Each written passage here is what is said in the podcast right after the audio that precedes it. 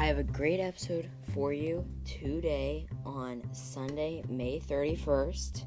I'm obviously going to go through the sports news from this past week, but there isn't much, so that won't take that long. I'm going to talk about who I think will win the SEC and college football this year because this is a predominantly football podcast, as you well know, and there isn't much basketball going on right now. Um, I'm going to talk about the top backup QBs in the NFL right now and who I think the best of all the backup QBs is at this moment. Um, I'm also going to do a start bench cut of different NFL wide receivers, which will be between DeAndre Hopkins, Mike Thomas, and Julio Jones. I'm going to debate the 72 win Bulls versus the 73 win Warriors because we are lost on subjects to go over in the podcast right now. So I'm going to do that debate and kind of compare those two teams and think and say who I think would win. Though that's difficult because they both come from very very different eras when they were playing. I'm going to tell you who I think the top 3 quarterbacks of all time in the NFL are. And I'm going to end the episode, as always, with a hot take, this time on Steph Curry. So, stick around. We have a great episode for you here. Um, we hope you'll enjoy it, and here we go.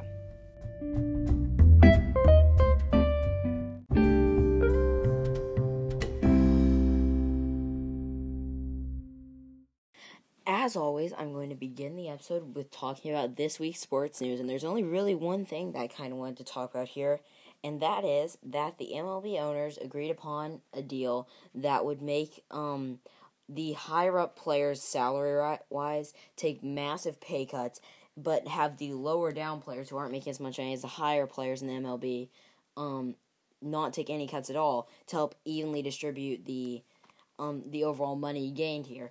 And the players obviously are going to are going to go back against this because none of the top players are going to want to do this and then therefore they will just sit out and you can't have these baseball games without having your top players like your Mike Trouts and those players that bring the fans into these stadiums. Though there probably won't be fans, that's not great um, statement for right now.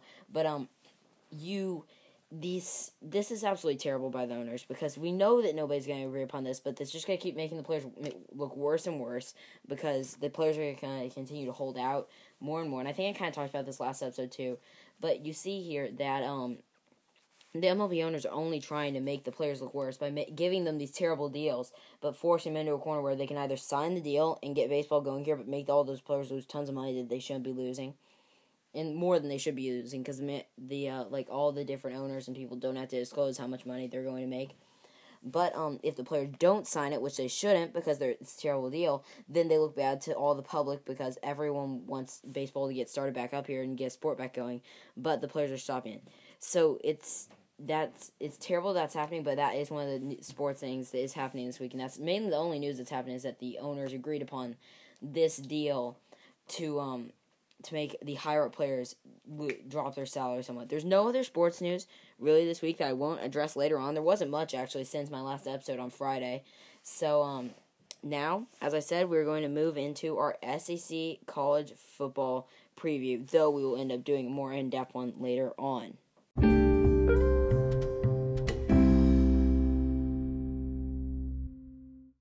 So, for this coming season in the SEC, here are the odds to win it.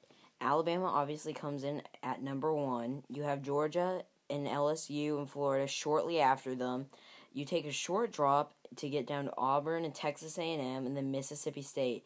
But after Texas A&M, there's that drastic drop off to Mississippi State, um, which is over like it goes from plus one, uh, plus twelve hundred to plus um ten that ten uh ten thousand. So you see that you have your six teams there are they're pretty drastically above everyone else. And those teams are fairly agreed upon. You think alabama's towards the top obviously because alabama will be returning a very solid team even if they don't have Tua and some of those wide receivers but and then you have georgia coming in after that with jamie newman whom i've talked about here and i think is going to be absolutely amazing this coming season you have lsu that just won the national championship and they'll be returning tons and tons of talent and then you also have teams like Florida that have tons of talent from last season and are returning their quarterback and a bunch of different players on their roster. Auburn, which has tons of talent, young quarterback, great team there. And then you also have um, as I said, Texas A&M, which I don't see actually being as high as all the other teams I was just talking about. I think Texas A&M is going to drop a little ways down because I don't think Texas A&M's anywhere close to as good as all these other teams here. Now, I think that you can get Mississippi State, Ole Miss, and Tennessee up there with both of these teams as top teams. And I think you might even have a chance to see at some point this season nine SEC teams ranked. Now, that would be amazing considering there are only 25 spots in the rankings, obviously. And if you have nine of the 25 teams BSEC teams, you're making up almost half of all your teams as just these SEC teams. Yet I yet I see there's a chance this could happen because I think that um I think that you have a bunch of teams that are very solid. I think obviously Alabama will be ranked the whole year. Georgia will be ranked the whole year. LSU, Florida, Auburn will be ranked the whole year. I'm not sure if I see Texas A&M being ranked the whole year, so I'll kind of have to see how that goes. But I think Mississippi State will be ranked for part of the year at some points because they have Mike Leach now, which is new, and they'll have that top passing offense. You'll kind of have to see what happens um, with all that in the SEC and how Mike Leach's offense will work in the SEC. But you could see Mississippi State easily being ranked for part of the season. Um, you could have Tennessee, which is my team because um, I'm from Tennessee. Well, I'm not necessarily from Tennessee, but I have a lot of connections to Tennessee here. So that's my team, and I could see Tennessee being ranked for part of the year here because they have a very solid team. They could even go nine and three maybe um, which would be very good. And they would be ranked for part of the year, so you could see Tennessee ranked. And then you also have Ole Miss, which is much farther down in the odds, and no one really sees them. But I think I see actually a lot of talent on Ole Miss with their quarterback Plumlee returning. They have a lot of different players on that team that's very solid. And I think they'll actually have a chance to be a solid team that could be ranked for part of the season with a very good offense there at Ole Miss. So I think you have tons of great teams. But when it comes down to the winner, I kind of now need to go into that. I think that you only have five real teams that can contend to win this conference. Now that's a lot considering a lot of other conferences only have like one or two.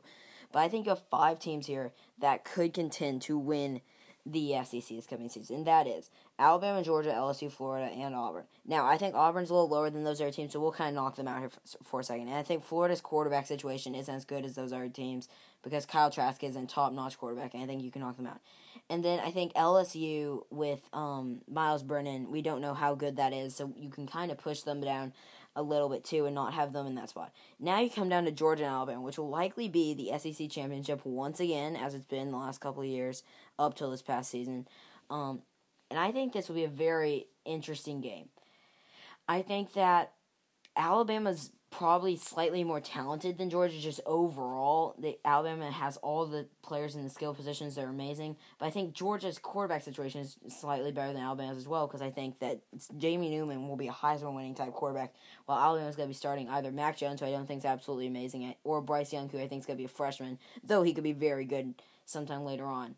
And I think that that quarterback situation is kind of why I think Georgia will be the best team in the SEC and will win the SEC this year. Though they're not the ones they're favored to win it, I think I see Jamie Newman being able to get them that win.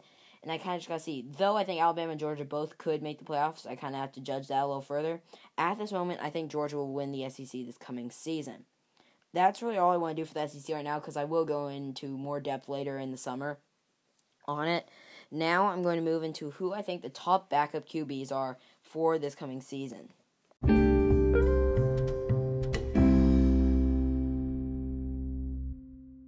Now, as I said, I'm going to shortly talk about who I think the top backup QBs will be for this coming season. I'll kind of go through a top five, and I'll just kind of talk about who I think the top ones are. So, you have notable names like Jameis Winston, who just signed with the Saints this past year, who will be very good this season you have Andy Dalton, who signed with the Cowboys from the Bengals, having started there and led them to the playoffs recently, and I think he'll be very good this season. I think Tua will end up being a backup to start off the season because Miami won't play him off the bat, and I think he'll he'll be a very good backup QB, and we'll have to see about him. I think you have Marcus Mariota from Tennessee in Oakland now, Jacoby Brissett, who started well last season, Case Keenum in Cleveland, Jordan Love in Green Bay, Jalen Hurts with the Eagles, Justin Herbert, and Mitchell Trubisky. Now, I'm not sure if I see one Mitchell Trubisky as a backup quarterback, and I know that's not the opinion of many people. The majority of people think that um the majority of people think that Mitchell Trubisky will lose the starting job to Nick Foles this coming season. I actually don't see that as the case for this season. I think that Mitchell Trubisky will get pushed by Nick Foles, obviously, to do better earlier on the year, and I think he will use that pushing from Nick Foles and make himself win the job. And I think actually, when Mitchell Trubisky gets in, he will contend for a playoff spot in the new seven, um, seven seed system for the NFL. And I could see the Bears making the playoffs, so I think Mitchell Trubisky will actually start. So he's not really in this conversation. So now, if I had to look at it, I think that overall the best backup QB in the NFL is well, it's not drastic by it's not by like a drastic amount, but it is Jameis Winston. As I started off this whole thing by saying about him, I think that Jameis Winston is a very, very, very, very good, uh, very well. It's interesting to talk about Jameis Winston because he was a very he's a good quarterback when he's playing like he's a really good quarterback when he's playing well, but he's an awful quarterback when he's playing bad. So there's a very drastic, great at some points, but awful at other points. Because he threw 30 interceptions, but he also threw 30 touchdowns. So you see all the that's the drasticness of what Jameis Winston is, and that's kind of why you can see. I think he's even though he has this sporadic aspect to him, I think he is the most. He's the best backup quarterback in the NFL. He's very close with Andy Dalton, in my opinion, because I think they're both solid. But I think Jameis Winston has more upside than Andy Dalton. I just think Andy Dalton's really game manager. You kind of see out of him. Jameis Winston could actually lead a team with, and I think once he gets started with the Saints, he will be very good. Um, in a couple years when he's starting on the Saints, I think Tua also will probably be a top three backup quarterback this season. He'll be very great for the Dolphins this year, but he'll have to develop some. I could see. Um, I think Justin Herbert could start later on, so I'm not sure completely about that. And I also think that Jacoby Brissett's a very underrated backup quarterback for the Colts. So if Philip Rivers, who's getting fairly old now, has any sort of injury issue or something like that this year, I think the Colts would be perfectly fine with Jacoby Brissett, as we kind of saw last year with them. So that was kind of my talk about the backup QBs. And I know it wasn't all that in depth or anything, but I just kind of wanted. I saw a graphic about this. I kind of wanted to just talk about who I think the best backup QB is, which is Jameis Winston, by a small amount over Andy Dalton, but enough. And um, yeah. So now I'm going to shortly move into talking into doing a start bench cut, which is basically a top three, like an order of a three, two, one of three NFL wide receivers. So here we go.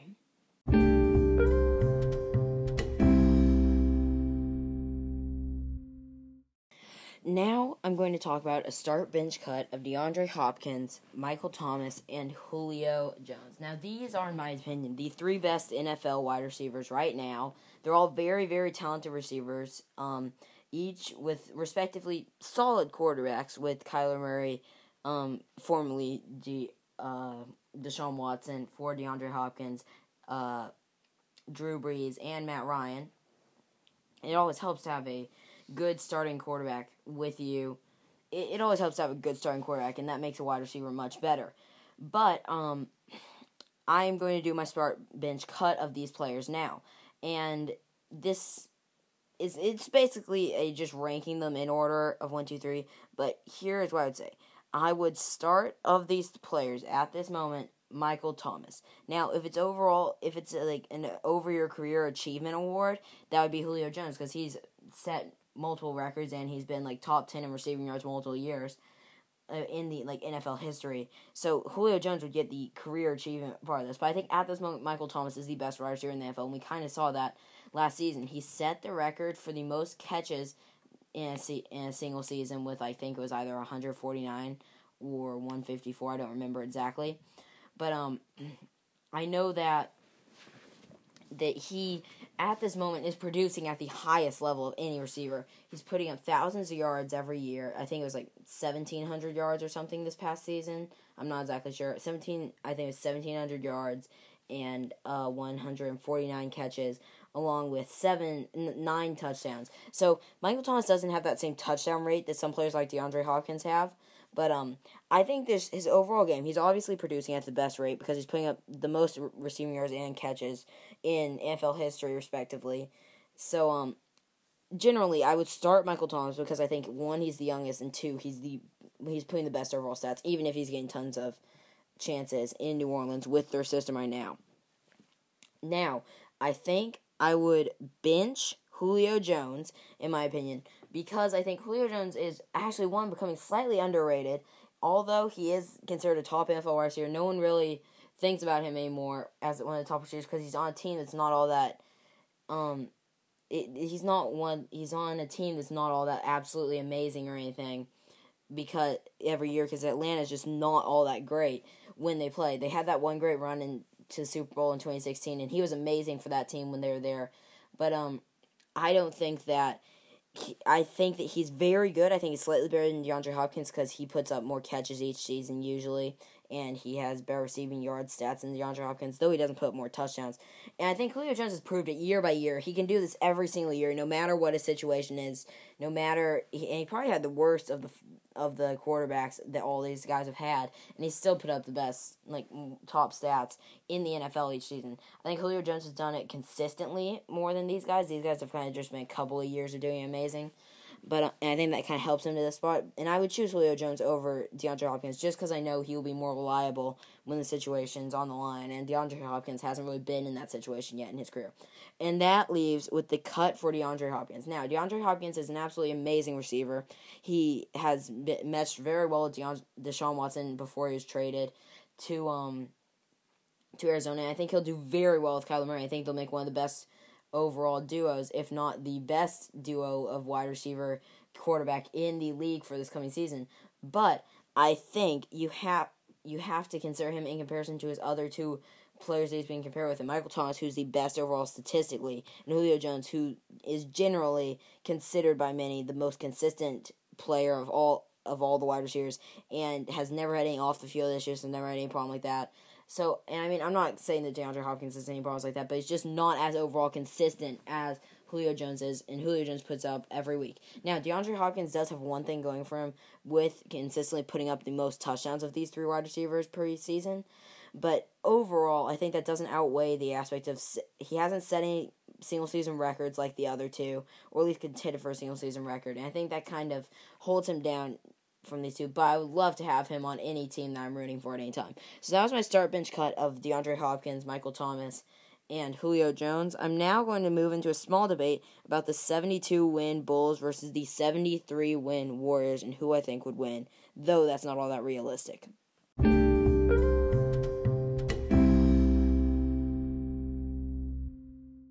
As I said, now I'm going to shortly debate the 72 win Warriors versus the 70 um, not the 72 win Bulls versus the 73 win Warriors, who were respectively in the 1996 season for the Bulls, I'm pretty sure, and the 2015 through 16 season for the um for the Warriors.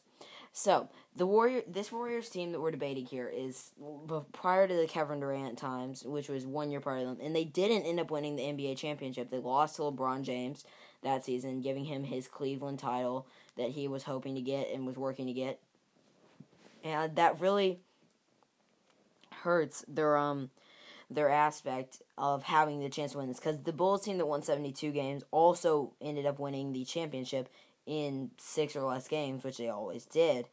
So that it it kind of shows that the Bulls left what they needed to be able to win the championship, while the Warriors like used it all up in the regular season.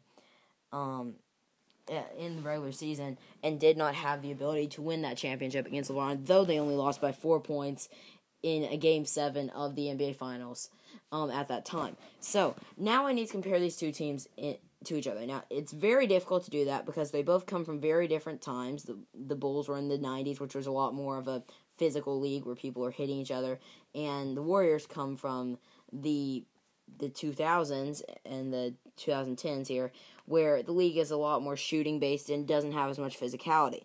I think that you have a great matchup guard wise because you'd have Steph Curry, who's not the same as Michael Jordan. Michael Jordan is the greatest player of all time over LeBron James.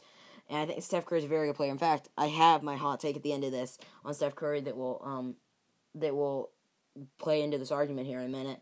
But um I think Steph Curry is an absolutely amazing player overall, and I think he will he will always be considered one of the top point guards, if not the top point guard. I think that the Warriors have a chance of winning their NBA championship sometime soon here with their draft pick and Andrew Wiggins and all that talent that they're going to have on that team sometime soon. But if you match these two teams up, you have a smaller guard like Steph Curry who can't guard that well, and he'll shoot really well. He'll be getting tons of threes up, and that'll be good for him. You'll have Michael Jordan here, who obviously will be dominating the game with 30 points per game or so every time and um, all that. And then you'll have the comparisons of on this Warriors team, you have Klay Thompson, who's the shooter, um, who's Steph Curry's sidekick and a great shooter. You have Draymond Green, who was at this time a, a slightly better player than he is now and was considered one of the top players in the NBA. And he'll be on that team. Then you have Harrison Barnes, among other players on that team, with Andre Iguodala, who's playing better at that time before on that team as well. So you have a very solid Warriors team, but the Bulls also have three full-on stars in Michael Jordan, Dennis Rodman, and um, Scottie Pippen, and Scottie Pippen's the most underrated player of all time in the NBA. So, if I had to compare these teams, I think the Bulls would end up winning this matchup just off of sheer talent over what the Warriors have. The Bulls, as I just said, have three full on stars, but then they also have all the little pieces that the Warriors had on their team. Michael Jordan would outplay Steph Curry. Uh, Scottie Pippen would outplay um, Klay Thompson and Draymond Green, who are both nowhere close to as good as him, with him being close to a top 10 player of all time, in my opinion, honestly.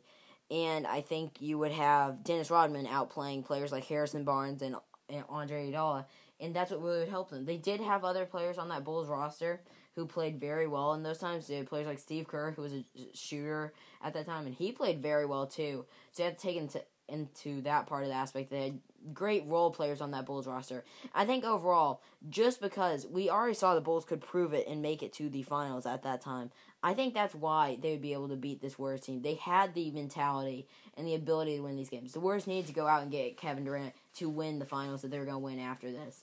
I know the Warriors did win the finals the previous year, but they couldn't end up doing it doing it against LeBron James, who's arguably one of the top two players of all time. So at this moment, I think the 72 win Bulls are better than the 73 win Warriors, even though the Warriors had that better record. Just because they had the Bulls had much better stardom and just star power than the Warriors, and slightly, or at least even depth with that Warriors team. But it's very difficult to compare teams from very different eras if we're in doing something like this. So now I'm going to move on to a talk about the top three quarterbacks of all time, in my opinion, in the NFL, because there isn't much other sports news to talk about. I'm kind of just going over stuff at this moment. So here we go.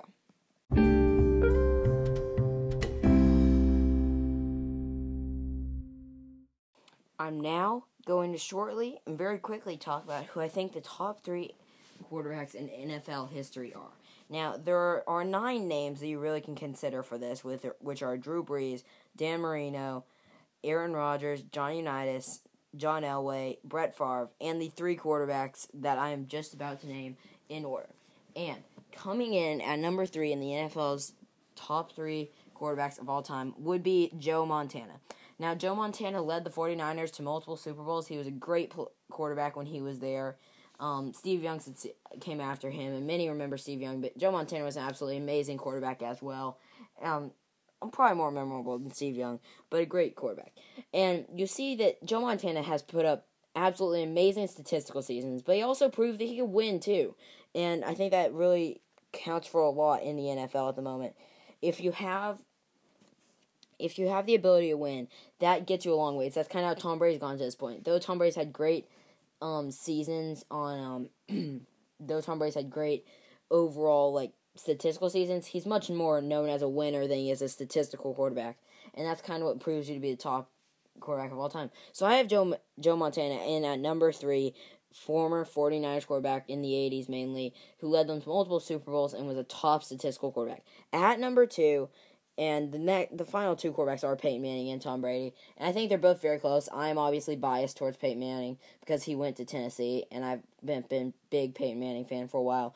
But I have to say that Peyton Manning would be number two on this list and not number one because Peyton Manning did not win the same type of Super Bowl amounts that Tom Brady won. Now Peyton Manning was arguably the greatest statistical quarterback in NFL history, but he didn't have that that big um that winning amount that Tom Brady had. Peyton Manning only only won one Super Bowl, well, two Super Bowls. Peyton Manning only won two Super Bowls and only made it really to four Super Bowls, if I remember correctly, two with the Colts and two with the Broncos. Now, he is two for two in these Super Bowls, as you see, and four Super Bowls is more than is less than the amount of Super Bowls Tom Brady's even won.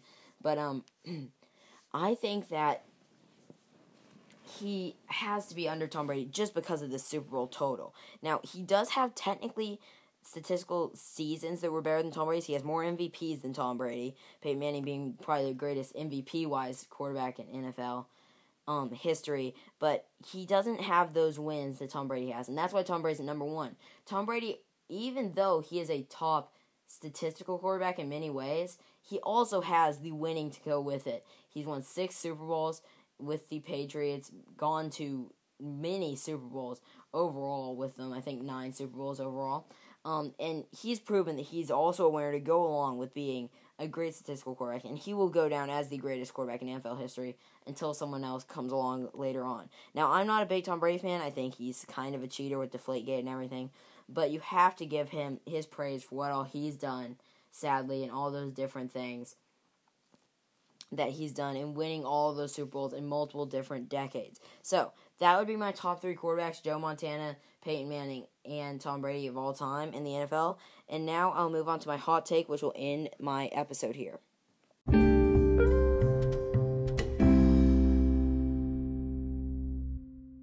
And now, as always, I'm going to shortly end with my hot take, which is about Steph Curry in comparison to where ESPN ranked him all time and where I think he should be ranked. Now, ESPN ranked him in the top 15 at about 13, and I can see how many would say that, but I think Te- Steph Curry will end up being, if not already, be a top five player of all time. Now, I know that's a very bold claim. You have many amazing players in LeBron James, Michael Jordan, Magic Johnson, Kareem Abdul-Jabbar, Wilt Chamberlain, Kobe, Shaq, all those different players, Larry Bird, all these different players who should be top five. But I think Steph is an absolutely amazing shooter and has changed the game in so many ways in his ways to score, his ways to pass, and all those different things. He shoots threes from deeper than anybody else, and he was the first person to really turn that type of three point shooting into a thing and make people like and make kids want to be top point guard shooters from deep and doing all those different things. And he's done all that to the game. But I think he's also he's won three championships. Though you could argue he was really helped by Kevin Durant. He did win one prior to Kevin Durant even getting there in six games against the Cavaliers with the same things that Kevin Durant beat. Really, so you can't say that he only won because of Kevin Durant because he did it without Kevin Durant at times. So that's not a great argument. And three titles is more than many top players have gotten in their careers. I think his effect on the game with his shooting has really changed a lot of different things. That's kind of why I think he would be a top point guard of all time. That's kind of why I think he's up there with Magic Johnson as a top point guard of all time. Now, I may be recency bias because I didn't get to watch Magic Johnson or any of these players play in their time, like Larry Bird and all these different players. But I think that from what I've seen of Steph Curry, he is a top five player of all time, just in his effect on the game and how he can lead a team. He almost won the finals last year, basically by himself without Klay Thompson, Durant, or many other players on that roster at that time who weren't injured. And you can see how much he does and the best he is. And he, although he they ranked him in top 15, I kind of agree with where he is right now. I think one he can add on to his career and get more titles, which I think he will get another title at least before his career is done. But then I also think that at this moment he's just changed so much, and that's really why he should be there. And just because he's played so, he's been able to win these titles repeatedly and always be on a top team. He's changed the Warriors from what they were when they drafted him to what they are now, and he's had such a big effect on the history of the NFL and how the NFL, not the NFL, the NBA and how the NBA is now. And it's just, I think that Steph Curry has to be a top five player all time just because of how he's won a lot, but he's also changed how the game is played in many different ways. So, um, yeah, that's my hot take. I think Steph Curry should be a top five NBA player of all time.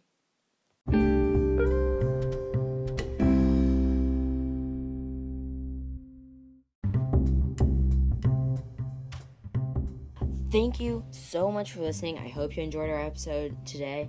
Um, we will be having another episode come out next Thursday or Friday, kind of depending on when I record. And uh, although there isn't much sports news right now, I tried to keep it entertaining with different debate topics and things to talk about here. And I hope that um that you enjoyed this episode and obviously subscribe, uh, follow on Spotify. We're hoping to get this up on all podcast platforms, but we'll try to get it up on Apple. Once it's up on Apple, um, subscribe and hit the like button, rate it five stars, do all those different things. So thank you for listening to this episode. Come back on Thursday or Friday to hear another, and I hope you enjoyed us. Thank you.